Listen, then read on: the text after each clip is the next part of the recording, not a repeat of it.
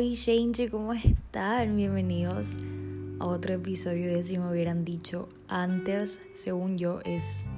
el primer episodio, porque el anterior fue una intro, en realidad fue una prueba nomás para mí, porque yo no sabía qué es lo que quería hacer. Me lancé y dije, si me gusta, le seguimos. Y me impresionó demasiado ver cómo ustedes me dieron tanto apoyo y escucharon y me tiraron unos mensajes hermosos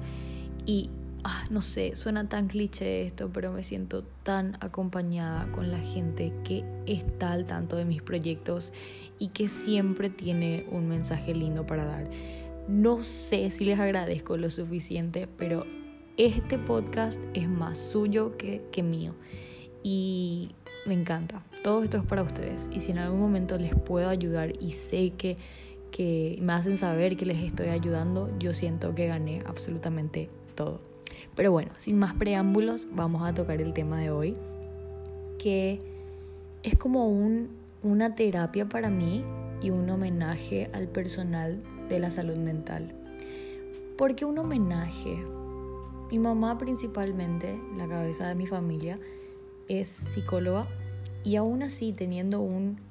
un familiar, un ente en la familia con esa profesión, nunca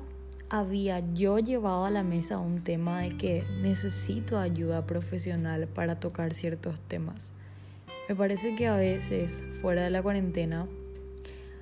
responsabilizaba a todo el mundo y a cualquier circunstancia de mis problemas, de mis traumas y de las cosas por las cuales yo tengo que hacerme responsables responsable, perdón, y nunca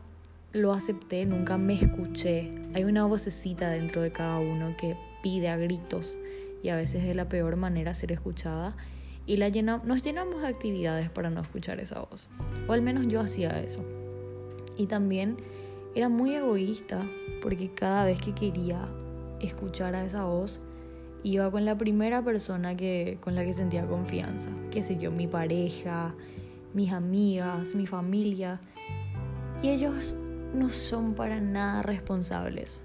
de, de esas incertidumbres que yo vivo y vivía y voy a seguir viviendo porque es absolutamente normal, hasta es sano sentir ese tipo de cosas, pero lo correcto es acudir a una persona profesional y como yo no me hubiese dado cuenta si es que no daba el primer paso de ir a consultar con un psicólogo y decidir por mi cuenta hacer terapia.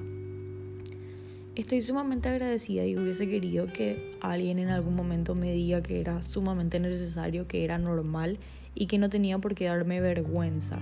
porque siento que toda mi adolescencia fue un camino de muchísima pena y de muchísima vergüenza y de decir yo soy una persona súper vulnerable pero no quiero que nadie se dé cuenta y me escondo detrás de una caparazón que es súper fuerte, que nunca le pasó nada, que nunca sufrió, nunca lloró y por dentro es una masa de sentimientos y de cosas muy sensibles. Entonces, aprender a reconocer que soy una persona vulnerable, que eso no tiene nada de malo, pero que hay maneras, formas y personas con quienes tratar, me hace 100% responsable y me deja también bastante tranquila porque estoy presente en mi vida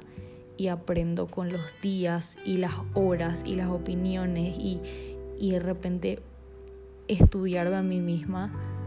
a aceptar lo que soy y trabajar en base a eso. Porque sé que no voy a ser perfecta ni hoy, ni mañana, ni nunca, pero sí es un constante movimiento y un constante trabajo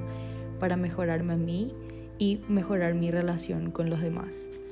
Si me hubieran dicho antes que yo tenía que haber empatizado muchísimo más con la labor de los entes y el personal de la salud mental, seguramente hoy no nos hubiésemos estado escuchando, porque todo esto nace de muchísimas dudas que tuve y las tuve que responder yo sola buscando la solución. No todas tienen respuesta, pero eso es lo lindo de la vida, que hay cuestiones que quedan así flotando y te hacen trabajar todo el tiempo para descubrir las maravillas que la vida nos da. Les invito a que en esta cuarentena acudan al servicio de, del personal de la salud mental que está poniendo su trabajo a disposición de forma virtual, online, que investiguen un poquito, no se van a arrepentir, es hermoso y también nos va a ayudar a estar más presentes. Una vez más, gracias por escuchar este episodio y seguramente, ojalá, en el próximo ya tengamos más experiencias de gente de afuera que comenta o que me escribe. Como este episodio fue bastante personal, ya veremos quién se suma a esta familia. Nos vemos en el siguiente episodio.